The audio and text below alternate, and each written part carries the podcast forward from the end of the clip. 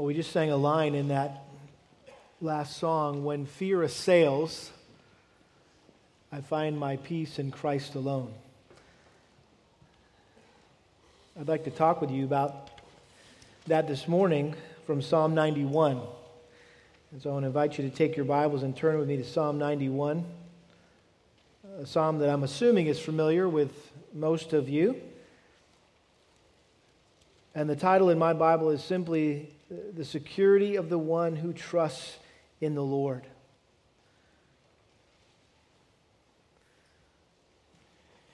Psalm ninety-one reads, He who dwells in the shelter of the Most High will abide in the shadow of the Almighty.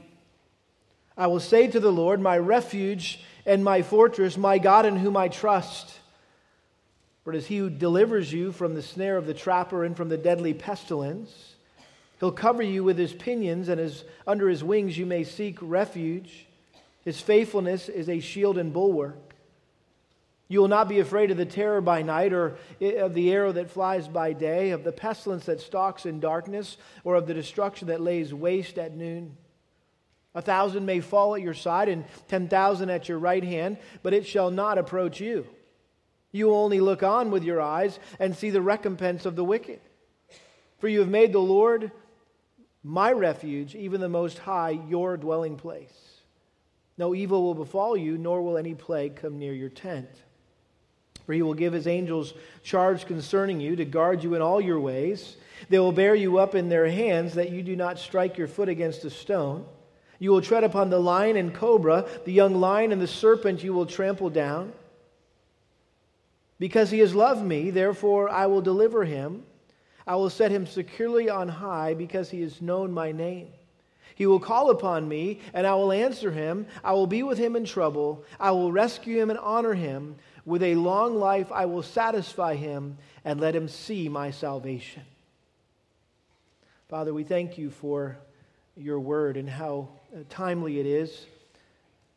Lord, as we consider uh, the fear that has swept across our country and uh, really across the world in light of recent events, Lord, the all the talk about our national security and traveling and all those things, Lord, that we've just been experiencing, even this past week, uh, it's so comforting, Lord, to be able to read your word and uh, find in it truth, Lord, that causes us to be at rest, to be at peace when fear tempts to assail us.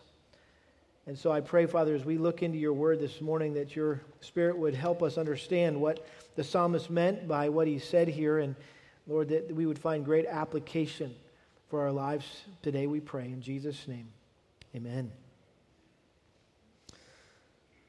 Well, I saw a clever and well-timed editorial cartoon this last week that showed a little boy eating a bowl of cereal at the kitchen table while watching the news on T V.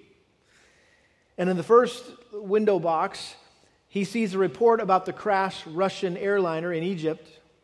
In the second scene, he sees a report about the recent terrorist attacks in Paris. In the third scene, he sees a similar report about the terrorist attacks in Mali. And each time his facial expression becomes more concerned as he's munching on his cereal. The final scene shows his mother turning off the T V and hugging and consoling him.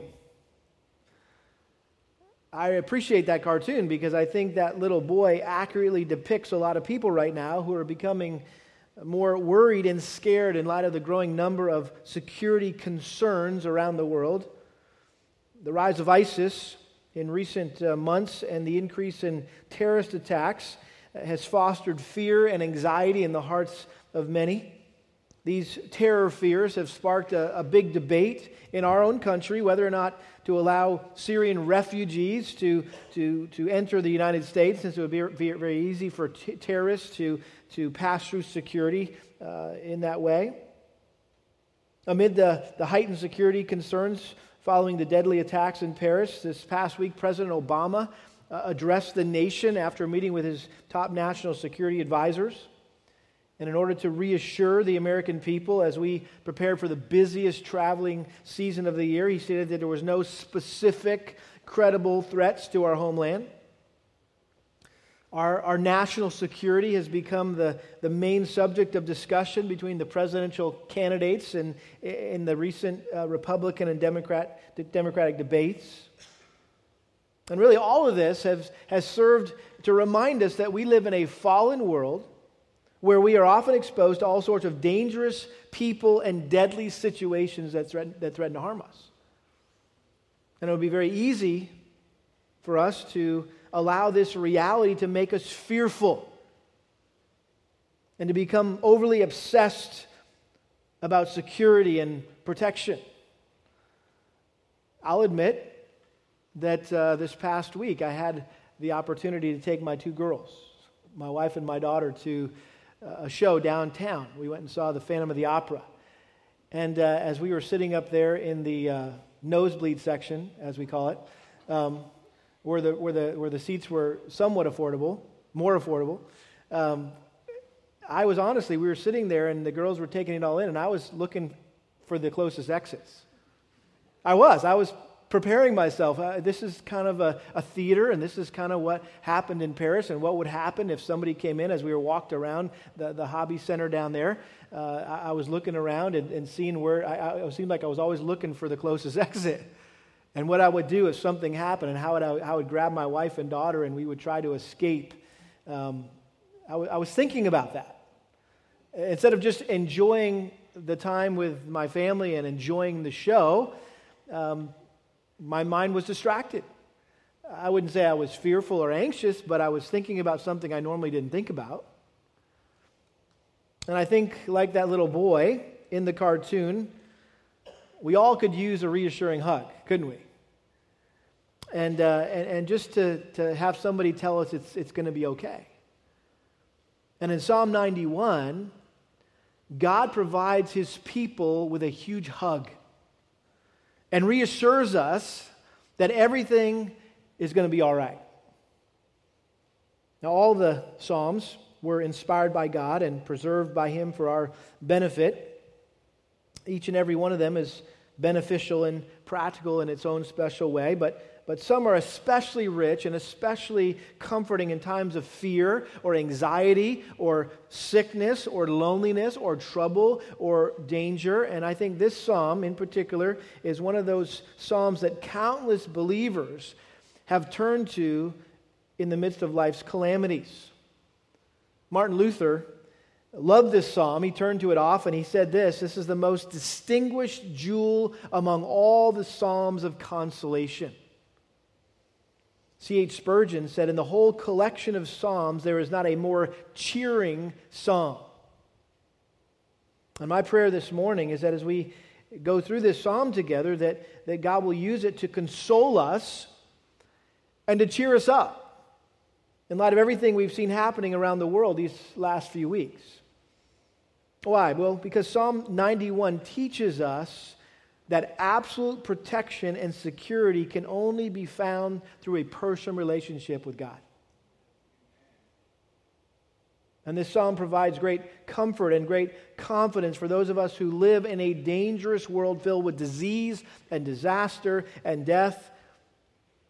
And the psalmist here begins by expressing his own personal trust in God for security and protection. And then he continues by encouraging us, us to put our trust in God uh, by describing all the ways that he protects those who trust in him. And then the psalm concludes with God himself showing up on the scene, if you will. And he confirms what the psalmist has been saying throughout the psalm, and he promises to protect and deliver all who know him, love him, and call out to him for help.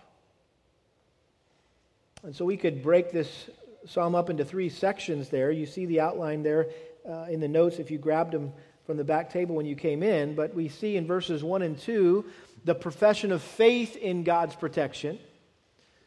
Uh, in verses three through thirteen, the portrayal we see of God's protection. And then finally, in verses fourteen through sixteen, we see the promise of God's protection. And so these three sections build on one another for the purpose of not only consoling us, but convincing us to completely and confidently trust in God alone for our security and protection. Let's look at this first section, the profession of faith in God's protection. Verses one and two, the psalmist begins here by expressing his own faith in God's power to protect him in any and every situation. And these two verses are the main point or the theme of the psalm.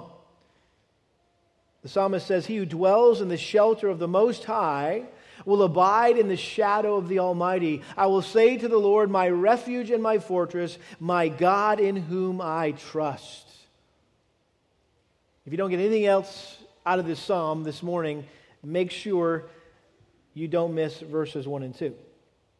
Because this is the theme, this is the main point that the psalmist was seeking to make here. And so to fully understand what the psalmist was saying here, let's, let's take these verses apart uh, and then put them back together again. All right, let's just kind of dissect them here. And, and we'll find there are four names for God, four pictures of the protection he provides, and then three actions that we must perform in order to experience God's protection. First of all, the four names for God. What are they? Well, he says, "He who dwells in the shelter of the," what? "Most High." Most High, that depiction of God, emphasizes his sovereignty, that he is in control of everything. There's a second title for God, or a name for God, will abide in the shadow of the who? Almighty. And that word Almighty emphasizes God's sufficiency. It emphasizes his power over all things. And then we see in verse two, "I will say to the" who? "Lord," which emphasizes God's authority, that he is the ruler and the owner of everything. And then finally, he says, "I will say to the Lord, my refuge and my strength, my God in whom I trust." And again, notice it's "my God," which emphasizes God's intimacy, that he's a, a personal God, that, that while he is um, infinite beyond our human understanding, and he's he's far he's transcendent, at the same time he's imminent, he's he's close, he he pursues us, he seeks to have a relationship with us. And so there are the four names of God. And then notice the four pictures or metaphors for God's protection. He who dwells in the, what? The shelter of the Most High. The, uh, God is likened here to a safe place to hide from a storm or an enemy attack. We, we, we, if you grew up in the Midwest, you, you probably had a storm shelter. You had a had had a, a an, an underground uh, maybe cellar, right, that you would run to when the tornado warnings would go, and you'd run to this storm shelter, and you'd put the hatches down, you'd you bolt down the doors, and you'd hide in there, and you'd be safe from the storm. Or uh, during war times, there was bomb shelters, and the alarms would go off, the sirens would go off, and everybody would run to the bomb shelter where they would be protected. It was a safe place to hide. And so God is likened to this storm shelter, this bomb shelter. He's also likened to a shadow. He says that he who dwells in the shelter of the Most High will abide in the shadow of the Almighty. That word shadow was uh, very helpful in, in the day and age when this was written, because the land in which they lived, uh, the sun was oppressive, it was deadly. Uh, you didn't want to stay out in the sun very long, and so you needed protection from the elements, and that was what a shadow would do. This is a, a vivid metaphor for the care and protection that God provides. It, it also is able to, uh, a shadow is, is how you can stay out of sight of your enemies, so they can't find you. If you ever played, you know, some capture the flag game, some of you young people would appreciate this, or flashlight tag uh, at nighttime. Um, sometimes... Uh, you can just find a shadow and, and, and hide in the shadow, or lay down in the shadow, and, and, and, and you can hide from the person that's looking for you just because you're in a shadow. And so God is likened to this place that protects you from the elements and also keeps you out of sight from your enemies. Thirdly, he's described as a refuge in verse two. "I will say to the Lord, my refuge." Again, a refuge is a place where you can flee when you're in trouble. It's a place where you can find safety and rest. It's a, it's a safe haven. And then finally, God is likened to a fortress, my refuge and my fortress, this strong, secure tower that's impenetrable to any attack. Just think of this uh, magnificent castle with these huge walls and this moat around it. And so these are pictures of the, the protection that God provides. And then there's three actions here that we must perform to enjoy this protection that God offers. Notice it says, he who, what? Dwells in the shelter of the Most High. That word dwells is talking about constantly remaining in God's presence. It's a, that, that God's presence is a, a permanent place of residence. He who dwells in the shelter of the Most High will abide in the shadow of the Almighty. Again, when you abide somewhere, it means that you live there. It's, it's a lodging place. It's where you stay. It's, it's your home. It's not a hotel. Big difference between a hotel. You go to a hotel just to stay for a night or two, right? Uh, you don't abide there. No, you, you abide in your home. It's where you live. It's where you stay. And he says finally in verse two, I will say to the Lord, my refuge and my fortress, my God in whom I trust. This means to place your faith in him, to put your confidence in him. Again, the psalmist is... is not talking about merely believing in God or coming to him occasionally when you're in a difficult situation or, or you're threatened by some danger and you don't know what else to do, and so you cry out to him for help. And some people are like that. The only time they ever pray is when they need something. It's the old foxhole prayer. Right, you're in there and the, you're in the foxhole and you haven't thought about God up until that point, but all of a sudden, you know, guys are dying around you and bombs are going off and bullets are whizzing and, and you start all of a sudden to become a prayer warrior. And you start crying out to, oh, Lord, if, if you would just deliver me, if you'll just spare my life, if you save me, I promise, I promise. And so often we, we treat God like a spare tire. I guarantee you none of you were thinking about your spare tire when you drove up here this morning. Somewhere in the back of your car, right? I don't ever think about my spare tire until I need it. And then I, it better be there, and it better be pumped up, filled with air, and ready to go.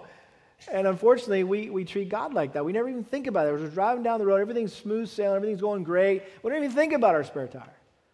But boy, when we when we need it, when we go, when we when we get a flat tire bit, we, we start thinking about it, and we expect it to be ready to help us. We don't want to be that way with God. The idea here,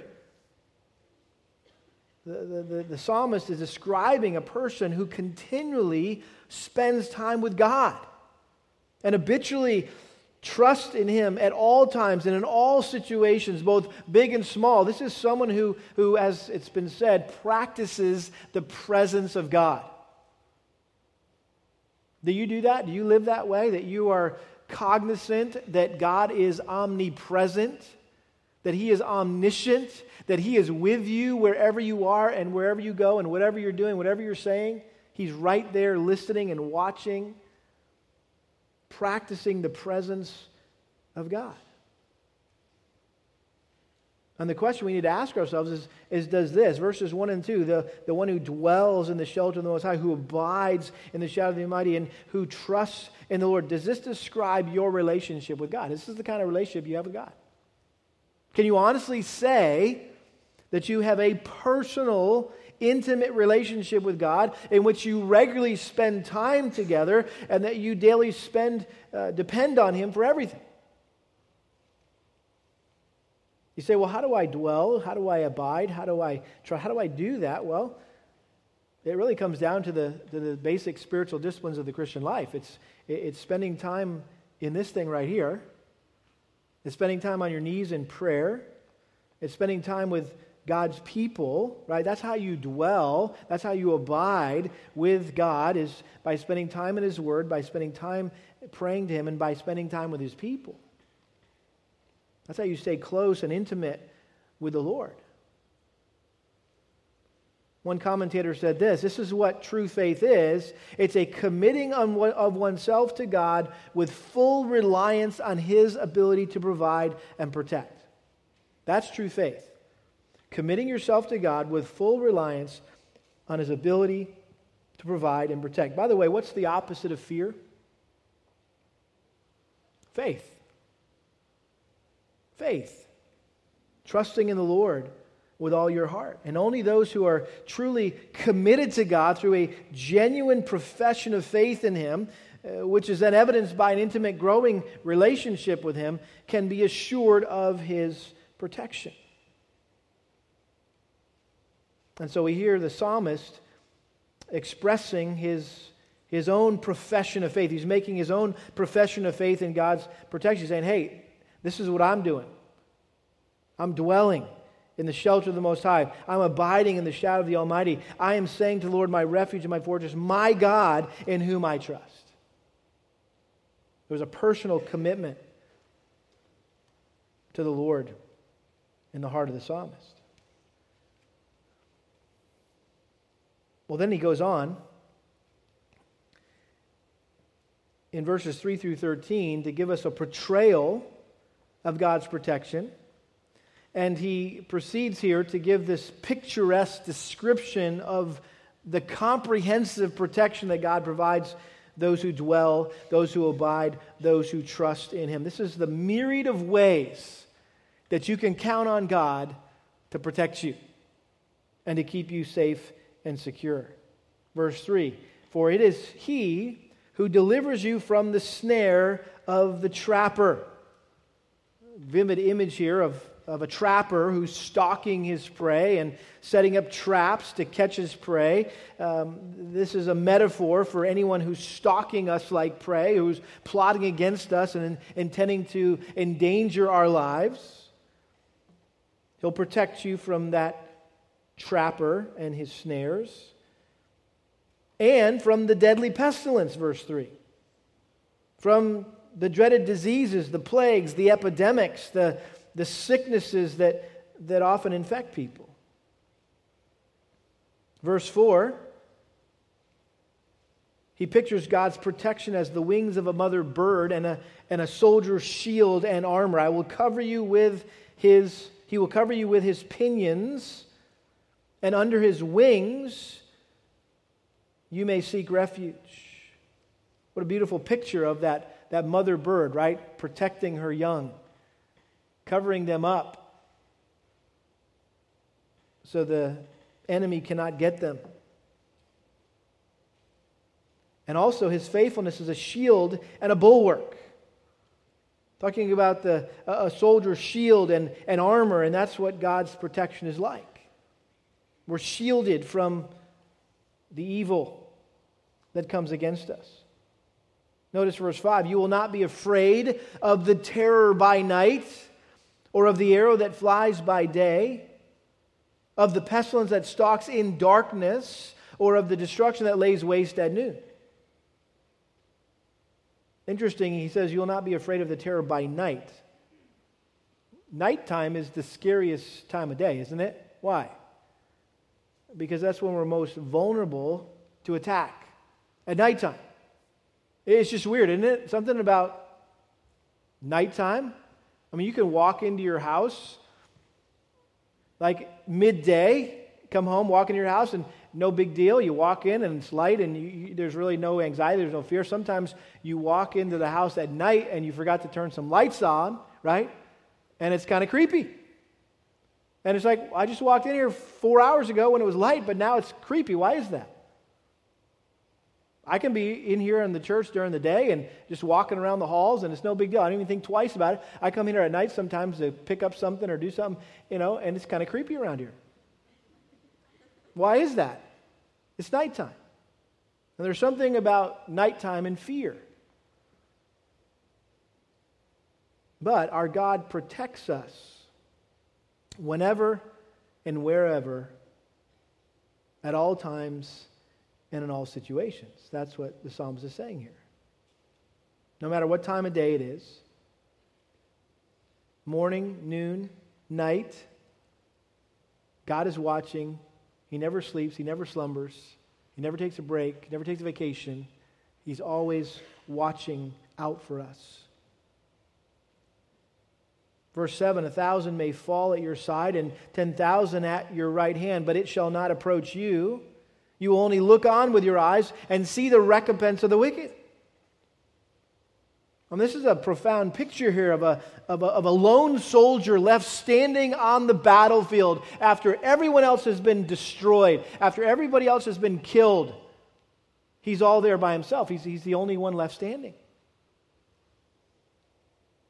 Or the picture here is that of a, a, a tornado-ravaged neighborhood, and, and, and you're looking down the street and everyone else's house is wiped out, but yours is the only house in the neighborhood that didn't get wiped out.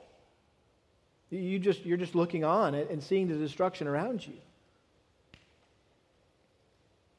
His point is that you'll be miraculously delivered. You, you'll come through unscathed and unharmed. You'll be merely a spectator in times of trouble.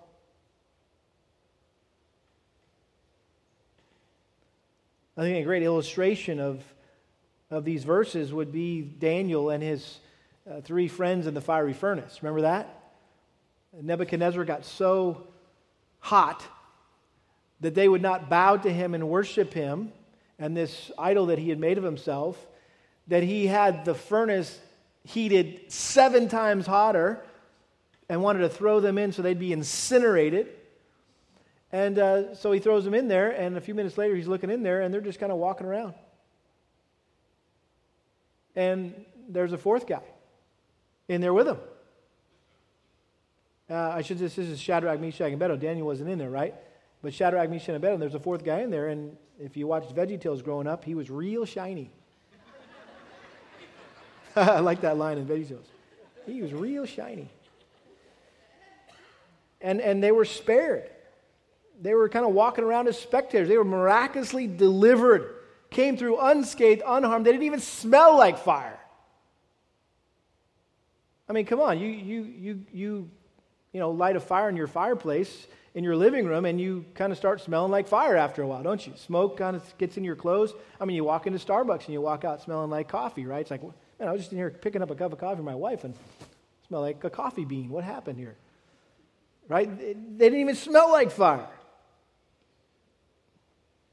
Verse nine, for you have made the Lord my refuge, even the Most High, your dwelling place. Again, the psalmist is restating his theme here. That he, he reminds us of, of the reason why God will protect us. And, and this is what we, we cannot forget, that the one condition that we need to meet if we want to experience God's protection is we need to trust in Him rather than ourselves. I'm not saying it's not wise to do due diligence to kind of check where the exits are. It's not, it's not, I think it's um, wise that, that we have a security team here at our church. Whether you realize that or not, we have Secret Service guys. Just look for the little things in their ear, you know, like, hey, I'm, I'm just waiting to find out what my code name is, you know. But seriously, some people are like, well, what could, why do we need a security? This is a church. Why would we need a security team? Well, we think it's wise in light of the culture in which we live, and we all see on the news where things happen at churches from time to time, and it's wise to be prepared. But ultimately, we're not trusting in our security team. We're trusting in God to protect us. We need to regularly run to His presence for refuge and rely on His power and, and strength to protect us, and not, not our own strength, our own power, our own wisdom, our own preparations.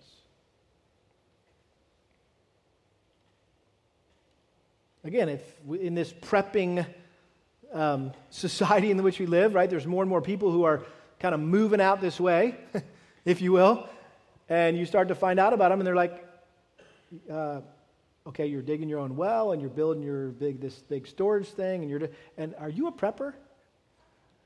And they're like, yeah, what's wrong with that?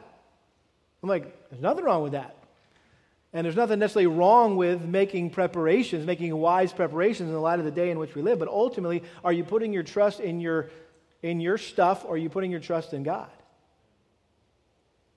Don't lose sight of that. Verse ten, no evil will befall you, nor will any plague come near your tent. In other words, those who maintain an intimate relationship with the Lord and, and spend time with Him regularly and live a life of daily dependence on Him are inoculated, if you will, against evil and are immune to sickness. I know there's questions in your mind right there. Hold those questions. I'm going to address that in a second. But think about the Passover.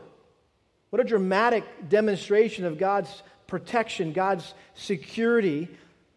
And the death angel was able to distinguish between the homes of the Egyptians and the homes of the Israelites. He was able to do that and protect his people from the death angel. Verse eleven, for he will give his angels charge concerning you to guard you in all your ways. They will bear you up in their hands that you do not strike your foot against a stone. I think one of the tasks that God has entrusted to angels is to guard and protect his people. Now, I don't want to get into a big discussion about guardian angels and do they exist and, you know, are there Clarences out there trying to uh, get their wings and...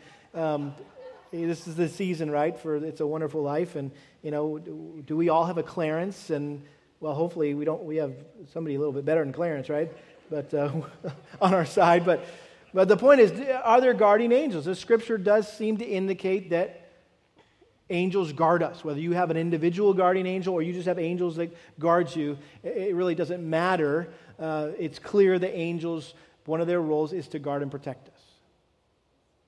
My wife is convinced that I have multiple guardian angels whenever I'm driving.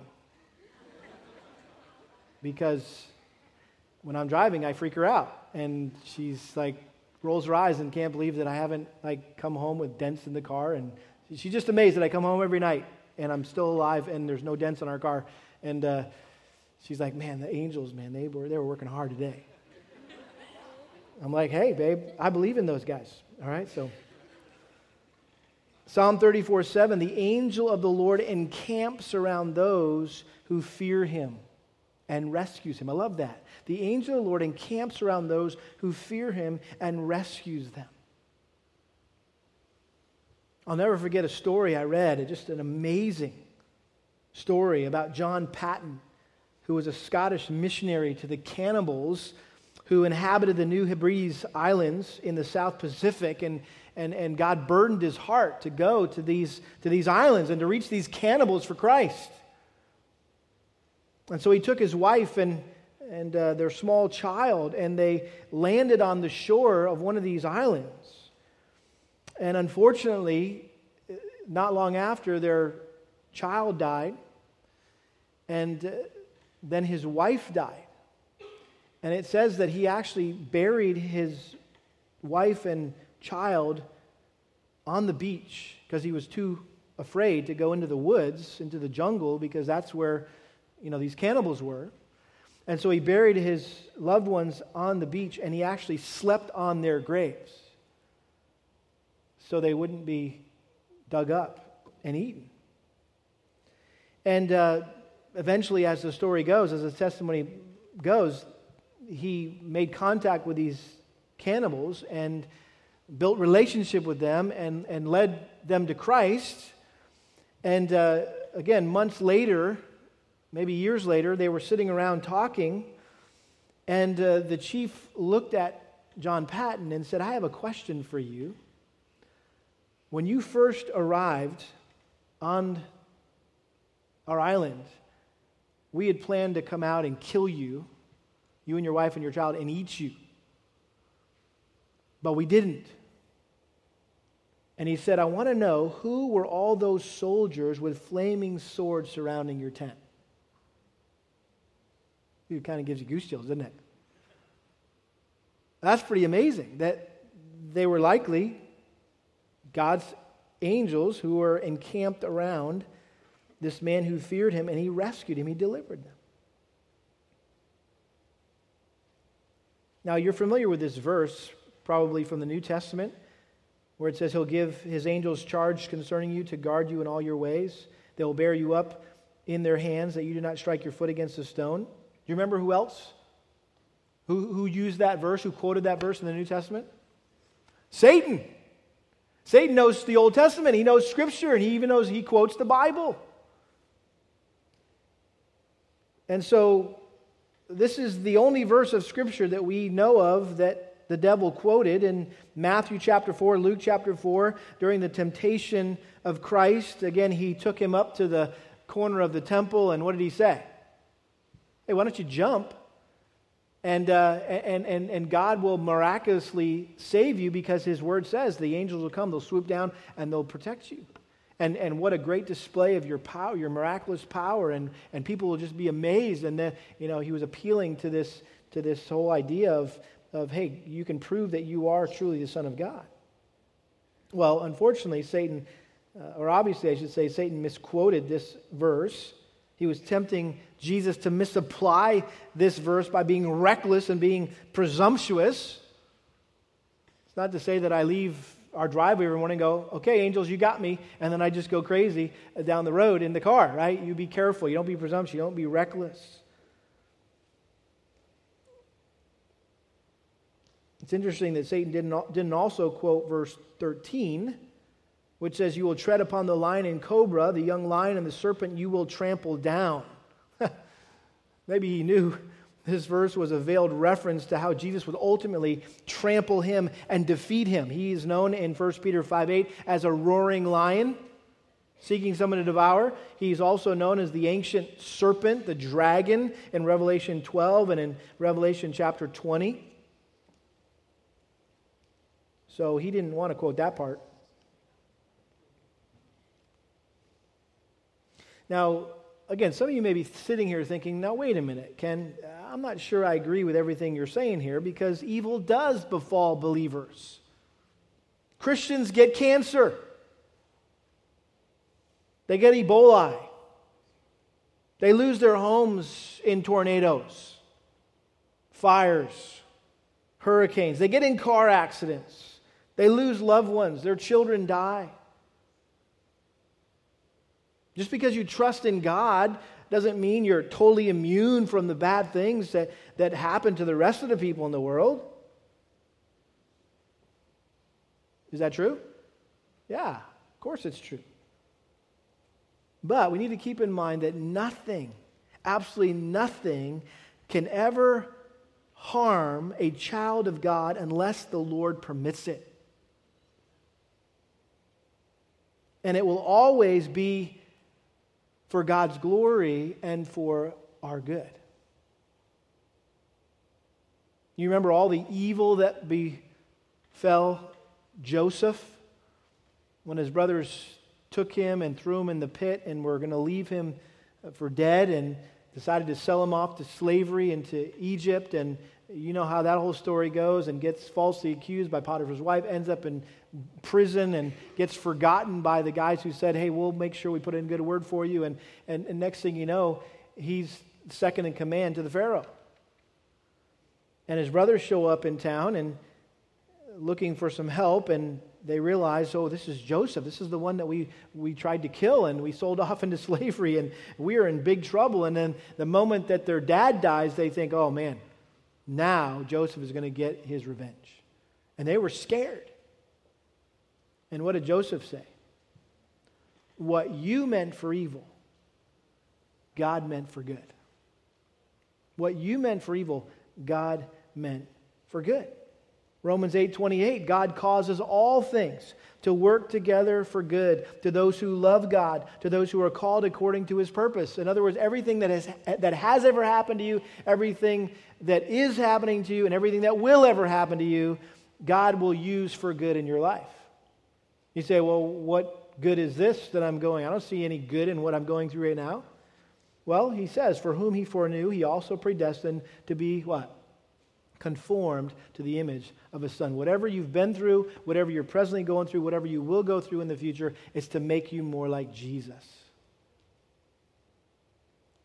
And sometimes it's God's will for us to experience pain and heartache, so we grow and we mature in Him. Consider all joy, my brothers, James one, verse two, whenever you encounter various trials, knowing that the testing of your faith develops what?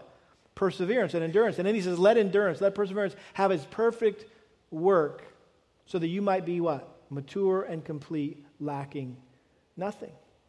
Romans chapter five, verse three, we also exult in our tribulations. Yes, we as Christians experience tribulations. Those who trust in God will at times experience tribulation, knowing that tribulation brings about perseverance, and perseverance, proven character, and proven character, hope. In other words, God sustains us through suffering. As we learn perseverance, as we learn that, it develops character, and as it, as we develop character, it strengthens our faith, and as our faith is strengthened, we increase in our hope.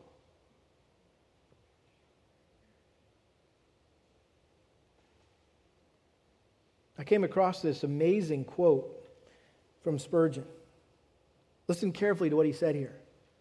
He said, "It is impossible that any ill should happen to the man who is beloved of the Lord." You're like, wait a minute, Ken, you're confusing me again. That's just what you got done saying. Then you said you corrected that. And it is impossible that any ill should happen to the man who is beloved of the Lord. Spurgeon goes on to explain. He says, ill to him is no ill. You following him? Ill to him is no ill, but only good in a mysterious form. Romans eight twenty-eight. God works all things together for good. Joseph, Genesis fifty twenty. What you meant for evil, God means for good. So, ill to you as a believer is no ill. It is only good in a mysterious form. Losses enrich him. Sickness is his medicine. Reproach is his honor. Death is his gain. So that bad thing that happened to you five years ago, ten years ago, twenty-five years ago, it's really not bad. It's really good. That bad thing that you're going through right now is really not bad. It's what? Good. Just in a mysterious form. It just doesn't look, it looks bad. But it really is good in a mysterious form.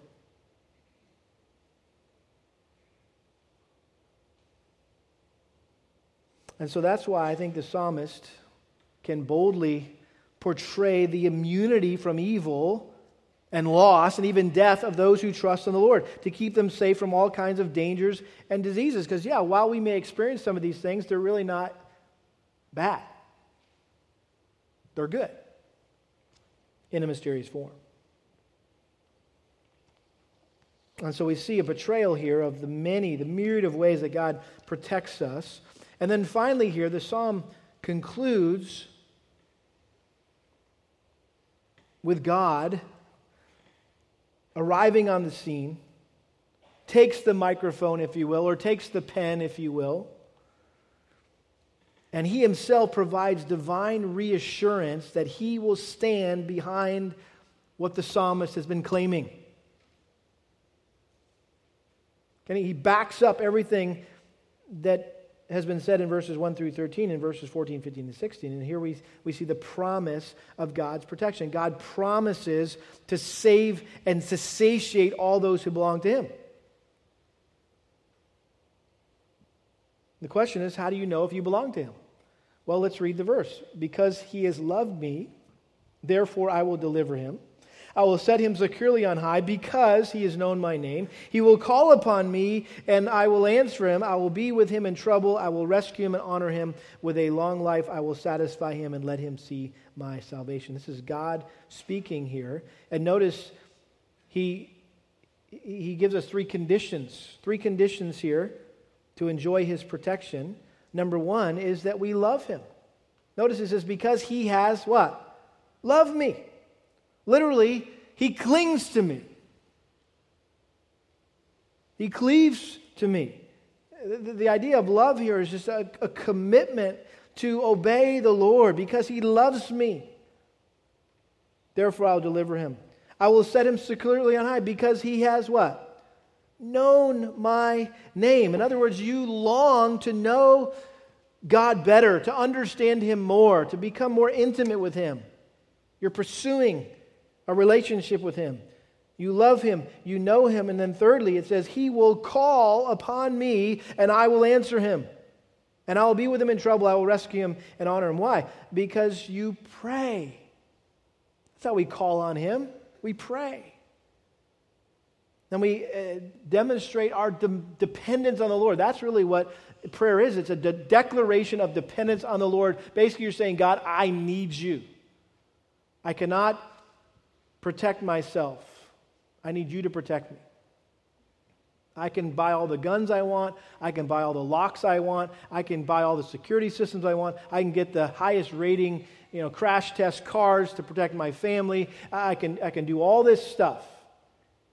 I can take all these steps and all these measures to, to make sure that, that my surroundings are safe and secure, and we childproof our home, and we make sure that the, our kids can't grab any poison and drink it or whatever things out from our way. We do lock our cabinets, and, and, and, and I take non-essential oils. I say that. They're non-essential oils, but... But, but you take all this stuff. Vit- I take vitamins, man. I take all these, vi- uh, you know, to keep myself healthy, to avoid, you know, these preventative things. I do. I do all this. You can do all that. That's fine. That's between you and the Lord. But ultimately, what it's it's God who I, I'm I'm I'm not depending on myself and my wisdom and my research and my proactivity and my training. Oh, I'm trusting in the Lord. I'm, I'm praying. I'm, I'm trusting in you. So there's three conditions here: to love, to know, to call. And then notice the, the six promises, the I wills here. There's six I wills. I will deliver him. I will set him securely on high. I will answer him. I will be with him in trouble. I will rescue him and honor him. With long life, I will satisfy him and let him see my salvation. I mean, that's some safety net right there. Talk about a security system. Talk about the ultimate insurance policy here. In the end, he, he's talking about being saved from sin. I will let him see my salvation. He's talking about eternal security. Not just temporal security, not just national security. He's talking about eternal security. That your soul is going to be saved from sin, death, and hell. But again, this insurance policy, if you will, doesn't come without a price. There are terms that we as the insured must agree to, right? We're the ones who are being insured by our Heavenly Father. There's a deductible that we need to be willing to pay. We, we understand a deduct, deductible, right? It's the amount of money that that the insured person has to pay before an insurance agency will follow through with their part of the claim. Spiritually speaking, the deductible in this case is faith. We need to trust God in order for him to protect us. He's not going to protect you if you don't trust him. But here we have in the Psalm, God promising to provide protection for all of us who place our trust in him in times of trouble. Steve Lawson, in commenting on this psalm, said this, quote, "We may always have confidence that God's protection is greater than any danger that threatens us. No matter how great the adversity we may face, God is bigger than the adversity and remains in full control. He is always over all, thus we must trust him completely." And so listen, those of us who, who trust God completely, because we know him, we love him, guess what? We have nothing to fear. Do we? Do we have anything to fear? Absolutely not. But if you don't know God, and if you don't love God, you don't depend on the Lord, guess what? You have much to be afraid of. This would be a scary place to live without Jesus Christ. Let's just face it, the world is a scary place apart from Christ.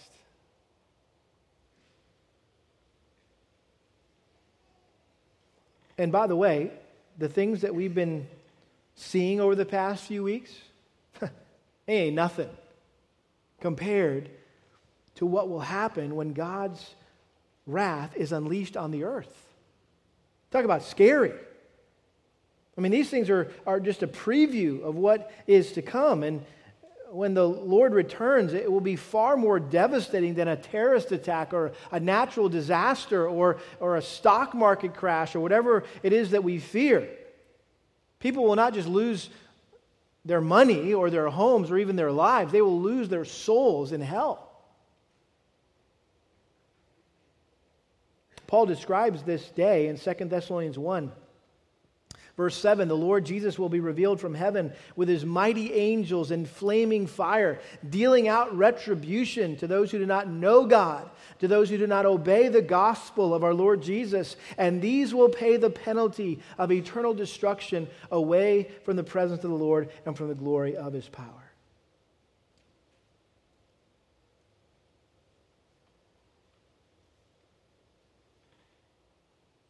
And when you think about Jesus, where does he fit into this psalm and this sermon this morning?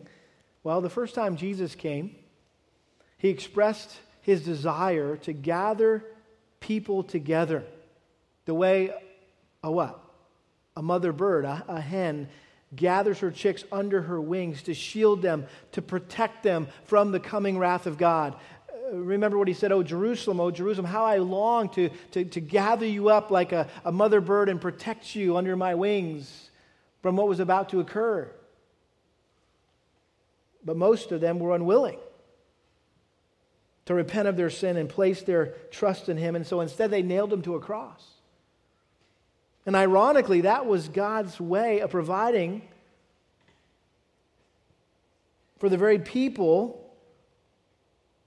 who were killing him to be rescued from his wrath against their sinful rebellion. And when Jesus hung on the cross, the Most High God, the Almighty, poured out his wrath, the full fury of his wrath on him, so that whoever would believe in him would not perish, would not have to experience that wrath, but would have everlasting life.